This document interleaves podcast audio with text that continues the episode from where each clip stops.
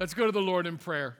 Father, we love you. We thank you, God, for your presence with us. We thank you that we can come together and worship you as family.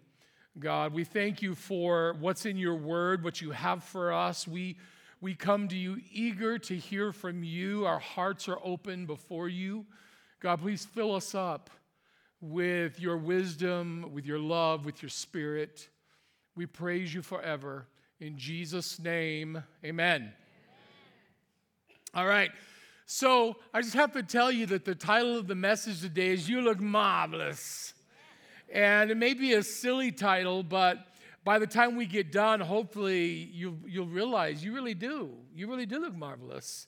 In spite of your silly, uh, ugly sweaters that Brandon talked about earlier. That was mean.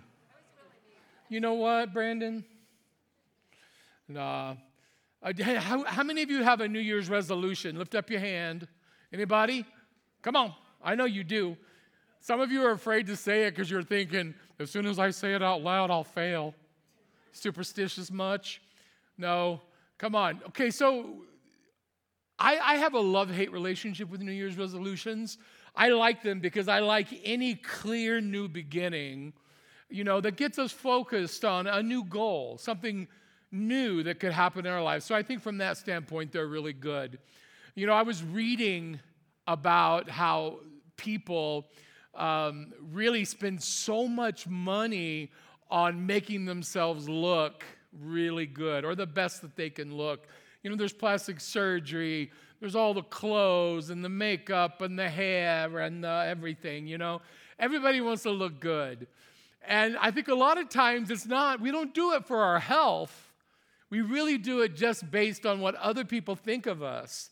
Like we're really more excited about what the other guy thinks about us than we are about being healthy.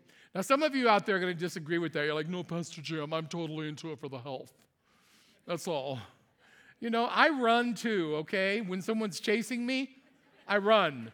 Other than that, no. So, but but the idea is that we really care about what people think and we get obsessed with it. And sometimes we go to crazy lengths to try to feel better about ourselves and put a lot of money into it.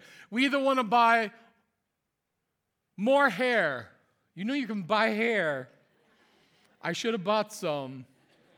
More hair or less hair. People are consumed with the idea of wanting to look average or wanting to look unique. Some people want to look younger, while young people want to look older. Some people want to look girlier, and some people want to look more rugged.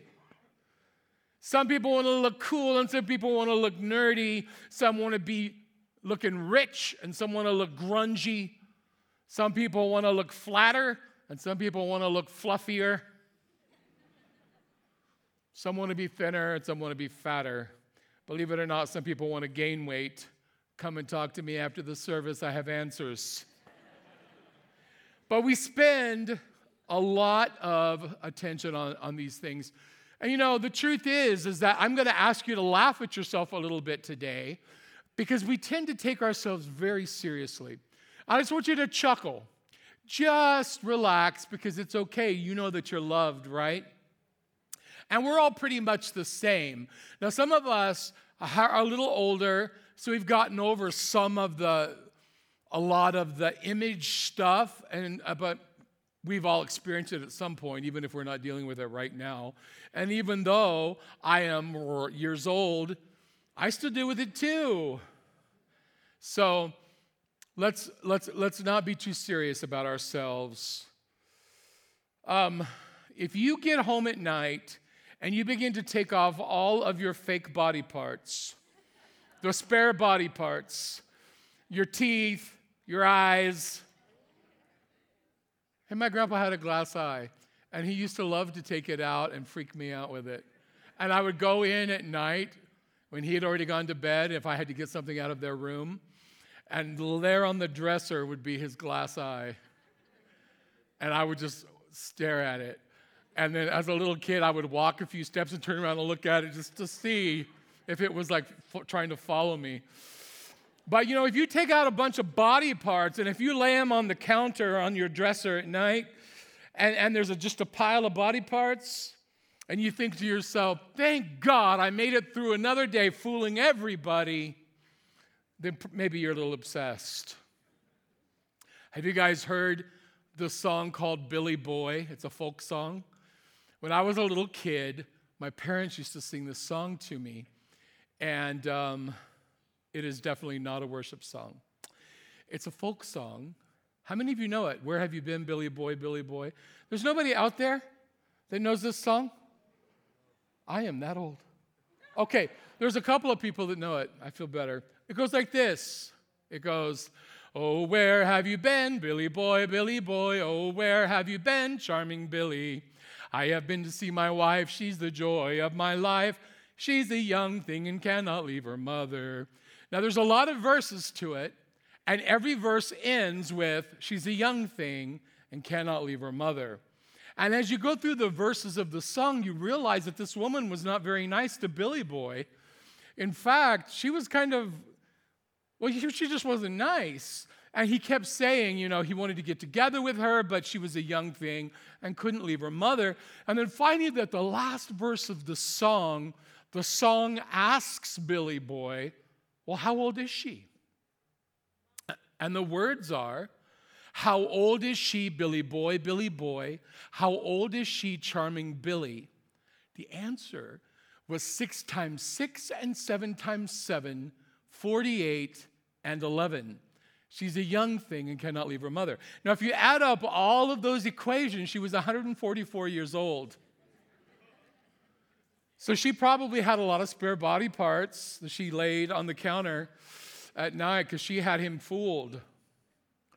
So, you know, we don't like the way we look, we just tighten it up or loosen it up or fluff things up or pare things down or put some spackle in it and throw some paint on it. because we just want other people to make us feel better about ourselves. But the goal spiritually is not to do that with our spiritual selves. See, we're not trying to pretend like we're something we're not spiritually just to make us feel better or look better. We know how to do that, don't we? We know how to come into church and say all the right things, all the right phrases, to dress the right way. We know what not to say, what not to wear. We shush our kids when they try to tell what's going on. We do all kinds of things to make people think that we're more spiritual or more mature than we actually are. And yet, God has provided an amazing way for us to be genuine about who we are so that we can really grow. Because sometimes we think that when we cover up our lack of spirituality, that it's the same as being spiritual. But it's really not the same, it's a trap. So, as we get older spiritually, we want to know Christ and walk with Him so that we become more and more like the person we know that He desires for us to be. I want to read a passage of Scripture with you. Turn to Colossians chapter 3.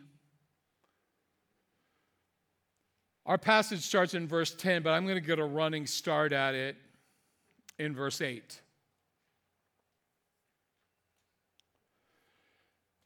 Verse 8 of Colossians 3 says, But now you yourselves are to put off these anger, wrath, malice, blasphemy, filthy language out of your mouth.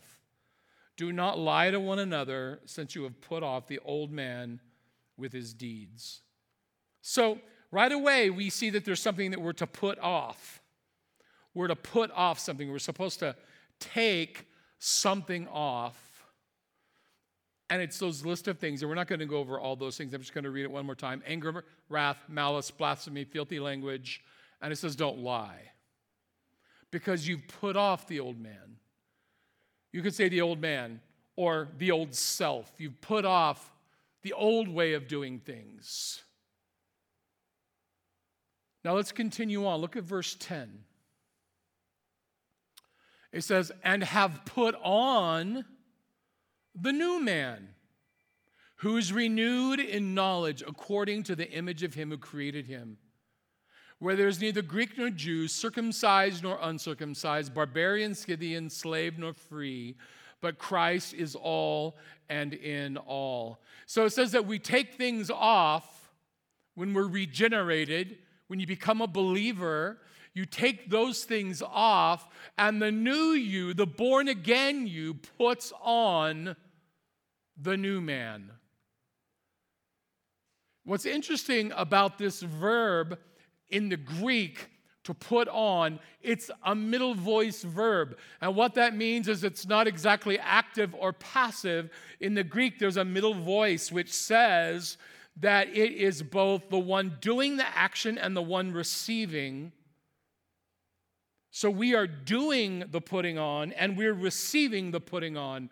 How does that work? In partnership with God Almighty that we actively participate in this putting on the new man. And it also says renewed in knowledge, but the form of that word is to be renewed continually. Continually renewed in knowledge by God Himself. We're putting on the new creation. So we are putting something off just in order to put something back on again. We're not just putting something off. It's not like we're supposed to just stop doing things. If you just stop doing your bad things, then you're a Christian. That's not what it says. Some of us think that if we stop doing all of this bad stuff that that's enough. I mean, what more does God want? Now I just exist, right? No, we are set apart from the world unto God. We walk away from the kingdom of darkness because now we're in the kingdom of light. We put off the old man so that we can put on the new man. So it's great that you no longer torture children and animals. It's good that you don't do drugs. It's good that you don't steal or beat your wife. Praise God for that. But what are you known for? Now we know what you're not known for. You're no longer known for carousing and drunkenness, wrath, fits of rage. You're not known for that anymore. You stop doing those things. But what are you known for?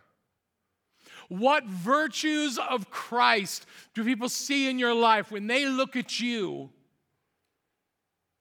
What are you known for? What are the traits of the regenerate person, that new creation life that is bursting forth out of you. I notice in verse 11, the very first thing it talks about, it says, There is neither Greek nor Jew, circumcised nor uncircumcised, barbarian, Scythian, slave nor free, but Christ is all and is in all. The very first thing it says is there's no nationality, ethnicity, education, status, or income driven differences that should cause division. Now, I want to tell you, when the Bible says these things, it's not saying that you should ignore it. You come from a certain culture, you've had a certain life, you have a background, and it makes it rich. It makes the body of Christ precious and rich. And you know what? Many nations, tribes, and tongues will stand before the Lord, tells us in the book of Revelation, giving praise and honor and falling down at his feet. So that's a richness, it's a diversity. It's supposed to be that way. So, what is it talking about here then? It's saying don't celebrate divisiveness, celebrate the differences. That's fine. It's beautiful. It's rich. It's tasty. It's good. But the divisiveness has to go. The, and that's the first thing he talks about as he begins to get into this passage. There shouldn't be these divisions in the body of Christ, a snarky sort of betterness, better than another group mentality. If that is the case, if that exists, in your life, in your mind, or in this church, it's called sin. Stop it. Confront it. Let the light of God shine in it and on it. Prejudice doesn't belong in the body of Christ. It's all over the world, but we're not supposed to be like that. Amen? The other day I walked into a room and one of my kids was watching um, a comedian, and pretty funny stuff. Uh, and, and, I'm not saying this comedian is um, wholesome, I really don't know. But the part that I watched, I thought was funny, and um, is Jim Gaffigan. And um, this is not a commercial for him. Don't go home and watch it. I don't know if it's good or bad. But I will tell you this that he said that really caught my attention. He said, um, he, was, he says he, he comes from a Catholic background and he was making fun of Catholicism. And here's the part that was funny he, he, and hurtful simultaneously. He said, God tells everybody the same thing. He says, Love everybody. Love everybody. And as soon as organized religion gets involved, the first thing they start doing is hating everybody that's not like them. I heard this comedian say that, and my first thought was offend. I was offended. Second thought was, there's truth in that. There's some truth in that. You know, that, that the world looks at us and what they see is not a stand for truth, it's not a stand for, for that. It's the divisiveness that we tend to go to. We tend to go to this divisiveness. And it's so sad because really we see that Jesus reached out to all kinds of people and brought truth to them and loved them, which is what we're called to do. Is to be seen as someone who has the answer, which is Jesus, and that God loves them, and Jesus laid down his life for them. That is our story, that is our gospel message. So I listened to that comedian and I walked away thinking, man, there's a grain of truth to that, which is why it offended me. And Lord, please don't let me, don't let me be that way. Let me be a loving individual.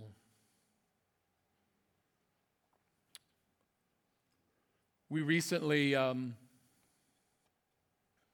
had a Christmas service and Christmas Eve. How many of you came to the Christmas Eve services? That was so good.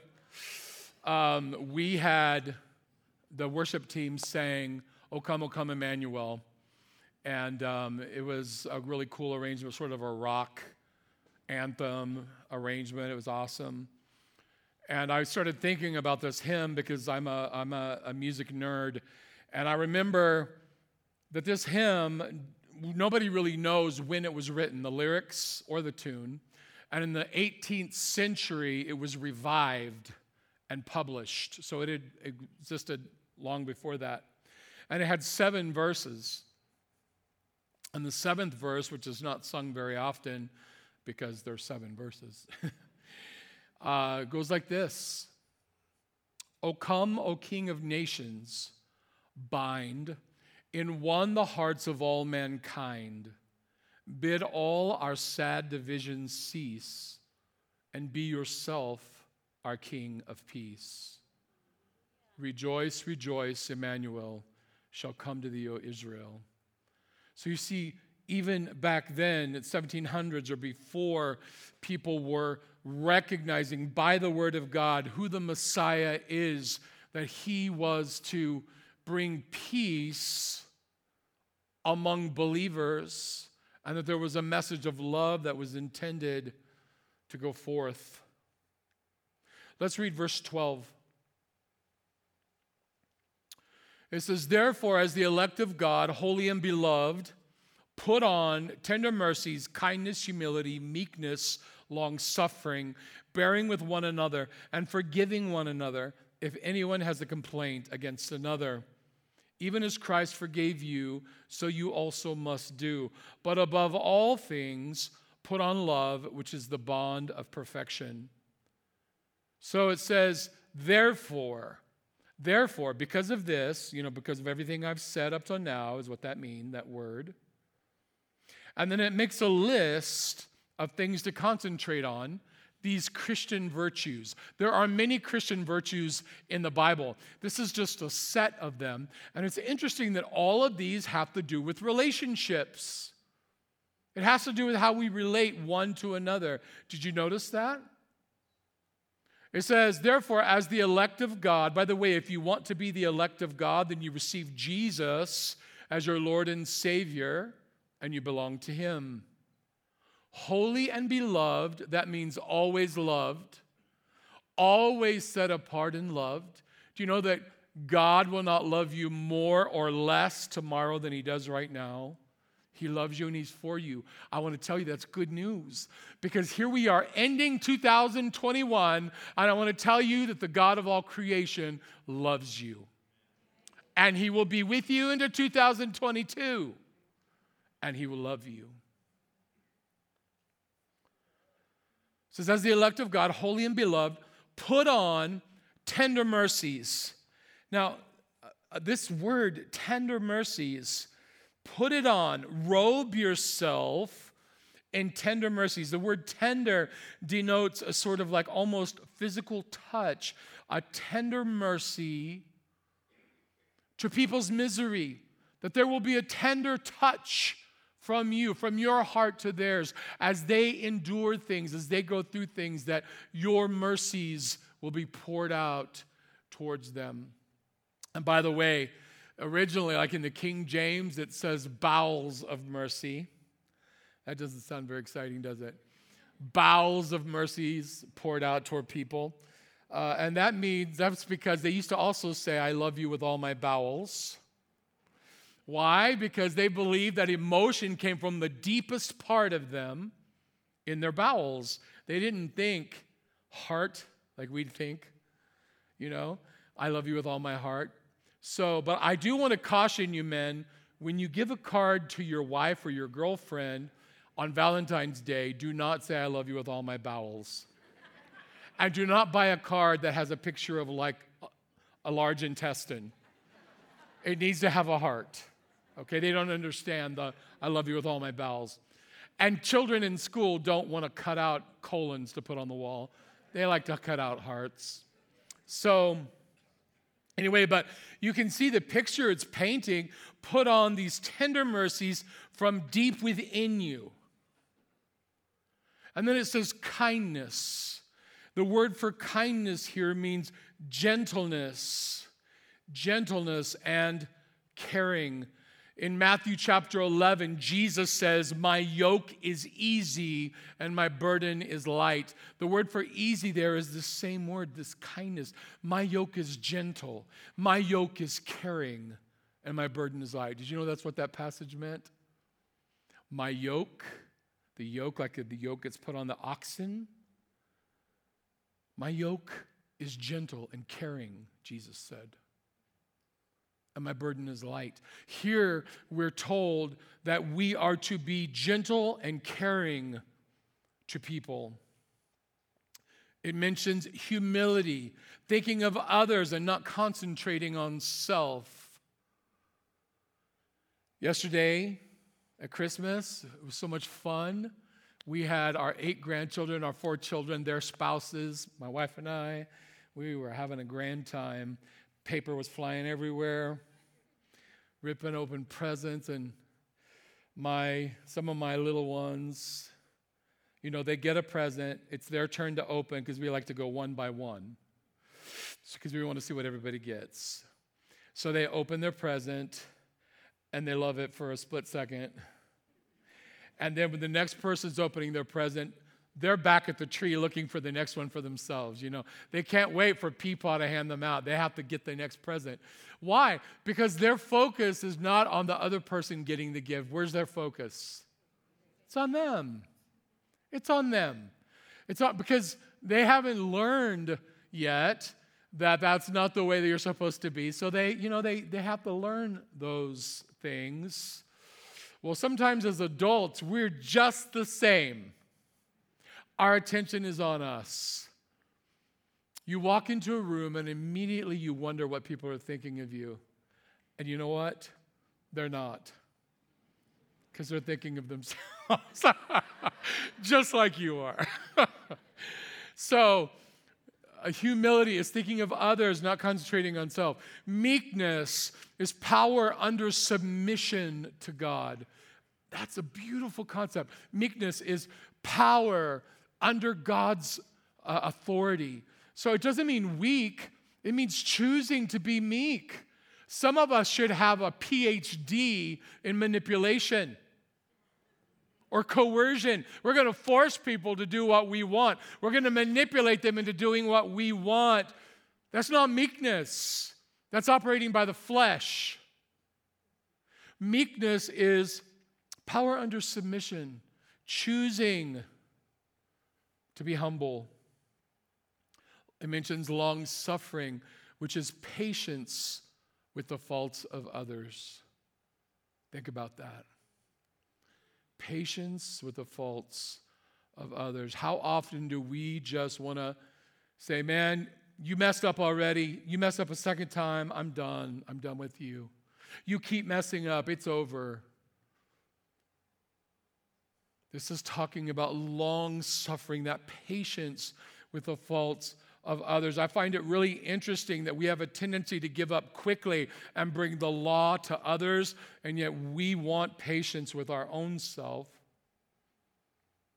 Very often we forget to pray for those who are struggling. We just become impatient. Thank goodness God doesn't give up on them and He's not giving up on you. Bearing with one another and forgiving like Christ has forgiven us. Are you kidding me, Pastor Jim?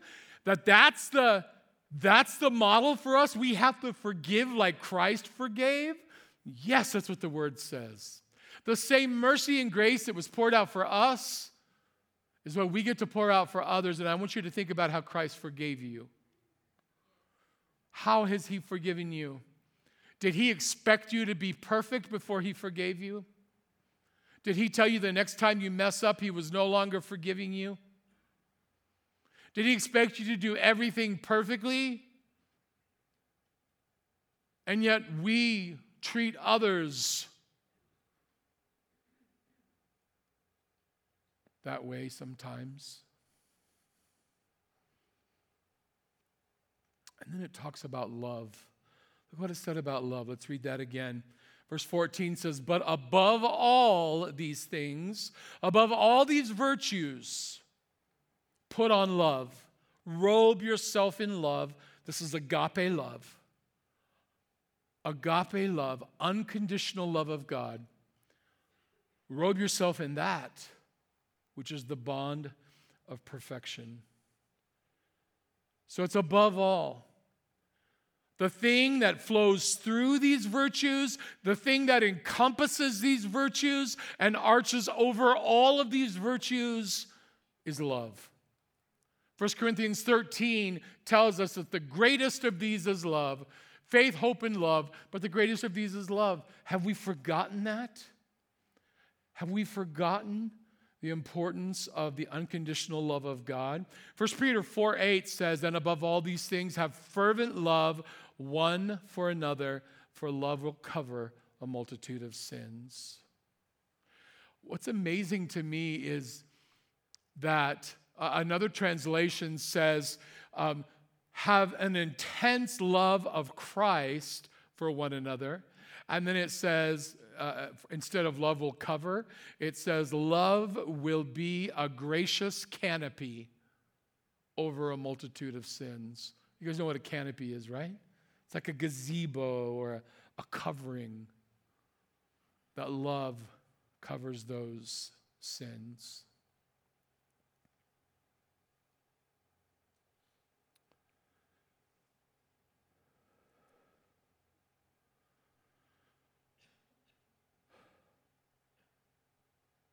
So, when I look at this passage, I, I think that one of the things that, that jumps out at me the most is that we so often think that the way we interact with people is gratuitous.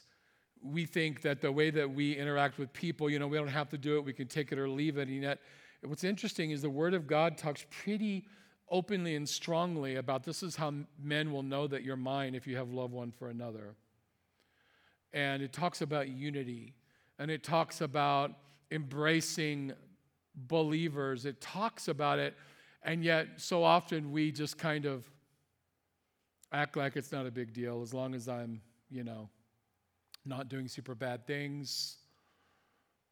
I give every now and then, go to church. I'm okay. Things are okay.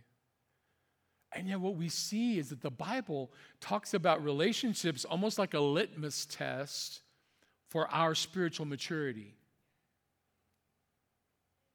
You know, it, it's so it, it is important how we treat one another, how we know one another, how we interact together with one another. It really does uh, make a difference. And so I want to read the, the, just the last three verses of this passage, starting in verse 15. And we're going to look at this. Remember, the context is relationships. And sometimes these verses are taken out of context and applied to other things. And I think you can apply them to other things, but within this context, remember, he's talking about the way that Christians relate to other Christians. Verse 15, it says, And let the peace of God rule in your hearts, to which also you were called in one body, and be thankful. Let the word of Christ dwell in you richly in all wisdom, teaching and admonishing one another in psalms and hymns and spiritual songs singing with grace in your hearts to the Lord. And whatever you do in word or deed, do all in the name of the Lord Jesus, giving thanks to God the Father through him. So the first thing we see is the peace of God. And, what I want to tell you is that these three things here can be used as a guide to show us how we're doing in our spiritual maturity in regard to relationships. Not just one of the things alone, but all three together. The first one is peace, the peace of God. And yes, peace is a feeling, but it's more than a feeling, it's a deep sense of knowing that something is right.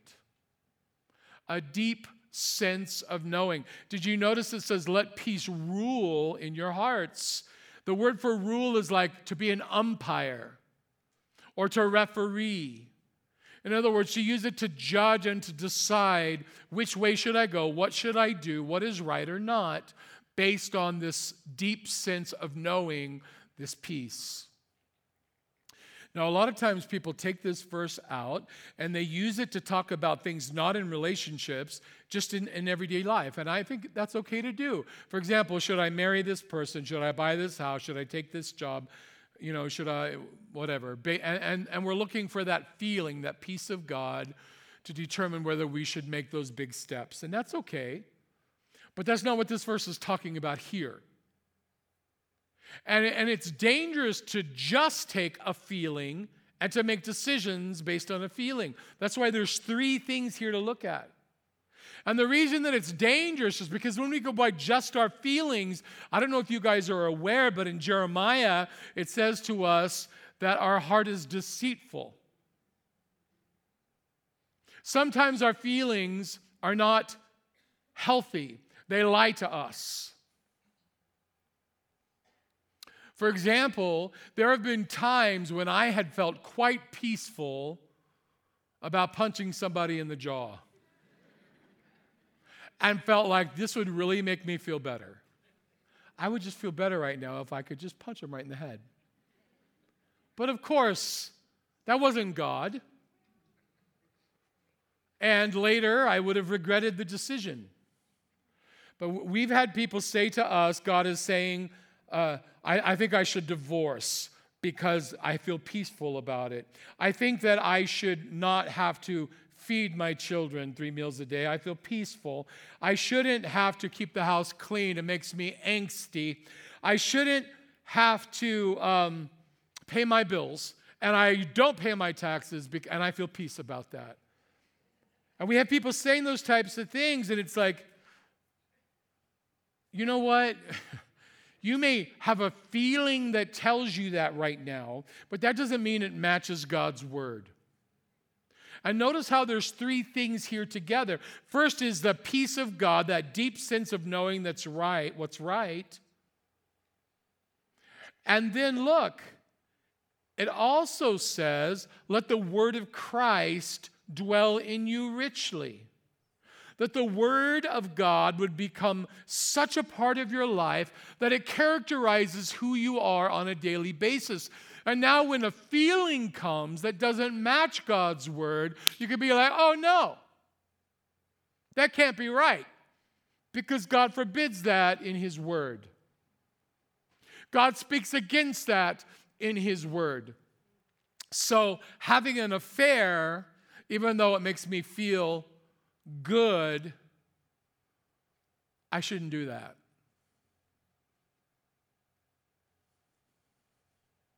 In fact, the Word of God should so be part of my life and so characterize who I am that I love being in the Word and I spend time being engaged in it and in worship of God with other people.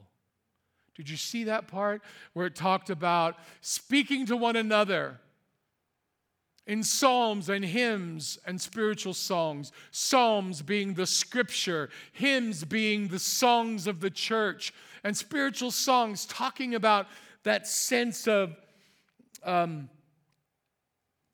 impromptu worship coming up, just, just new songs coming from your heart that you're being stirred up by the brothers and sisters in Christ around you.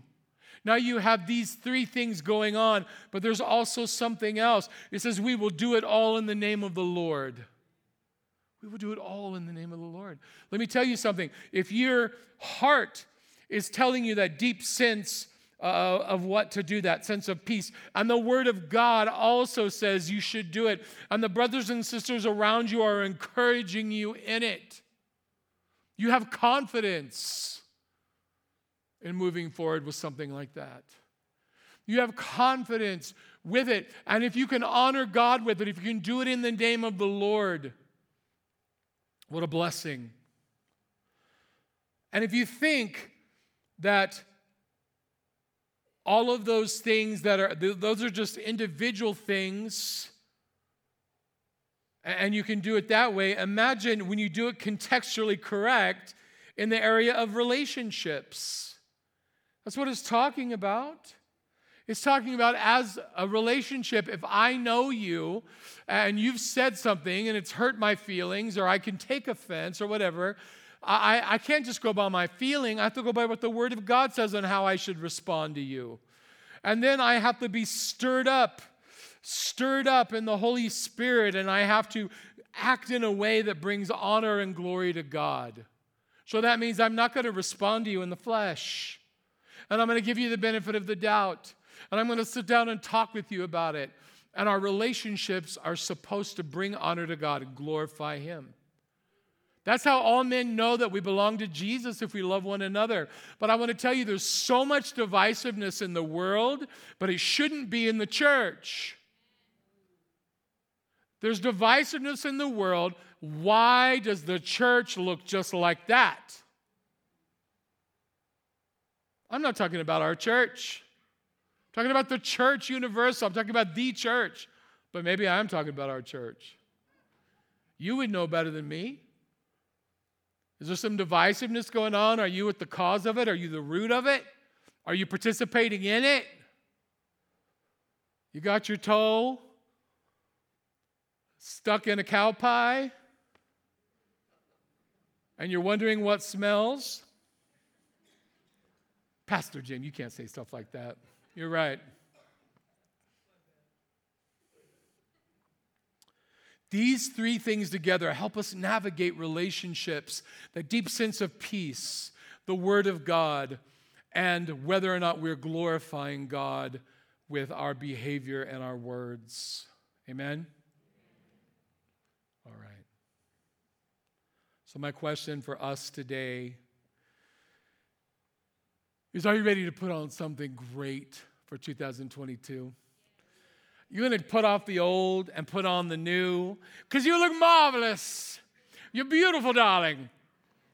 You're beautiful. You're beautiful as we walk around and live and move in the virtues of Christ, the body of Christ in all of its sparkling differences is beautiful. Would you pray with me? Bow your head, close your eyes.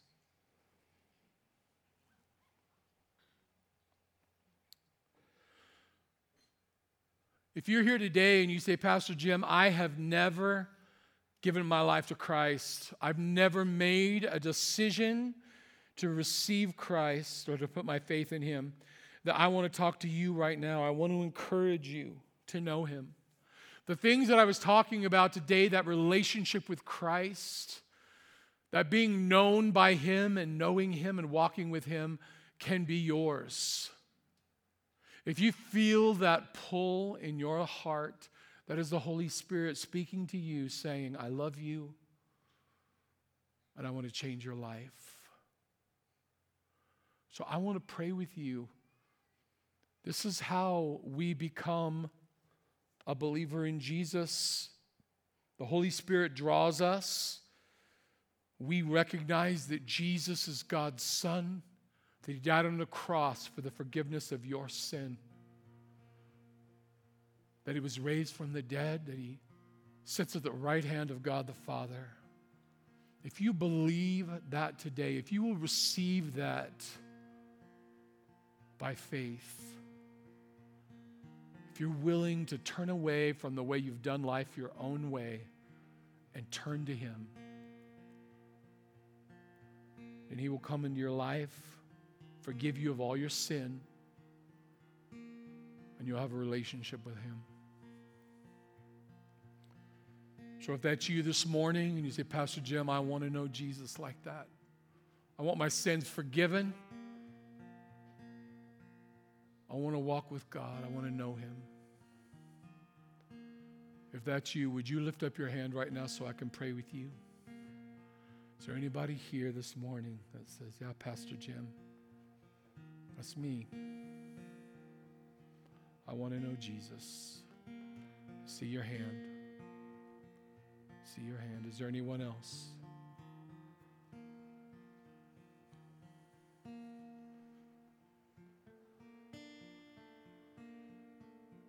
Is there anyone else this morning?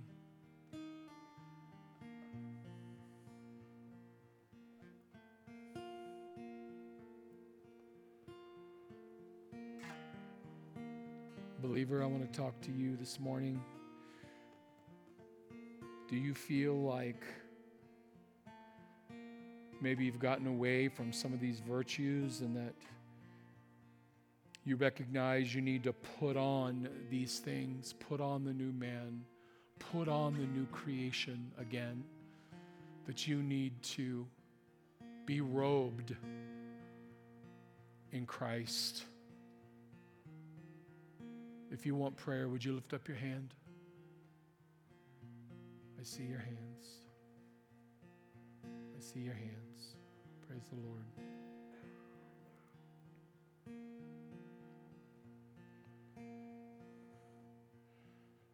Let's pray.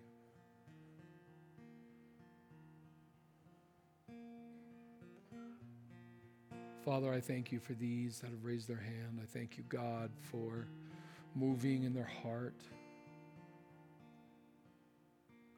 I thank you, God, for the one who raised their hand to receive you, to receive Christ.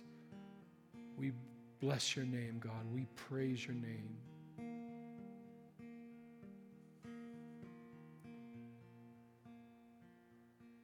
We pray, Father God, that you would.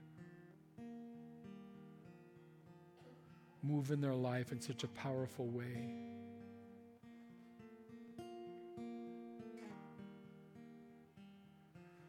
For the one who raised their hand to, to receive Jesus, I'm going to ask you just to, to pray with me.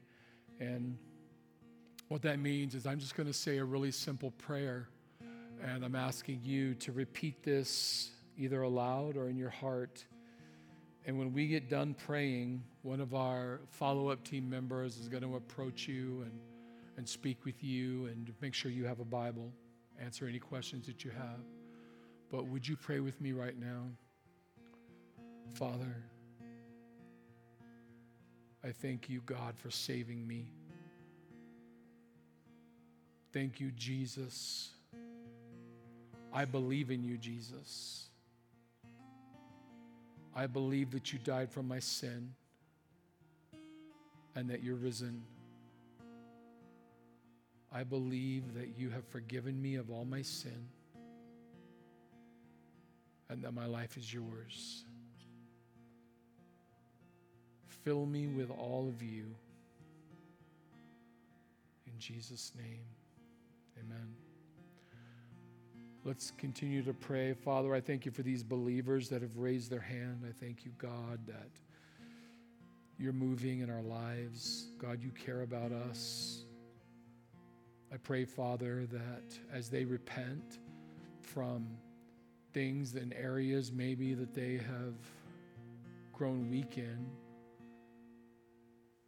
that you would show them, God, demonstrate once again, let them feel and know your great love and acceptance for them.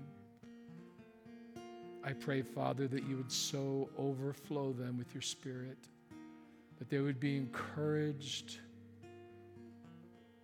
that they would love your word, that they would love people. I pray, God, that you would enable them to forgive supernaturally.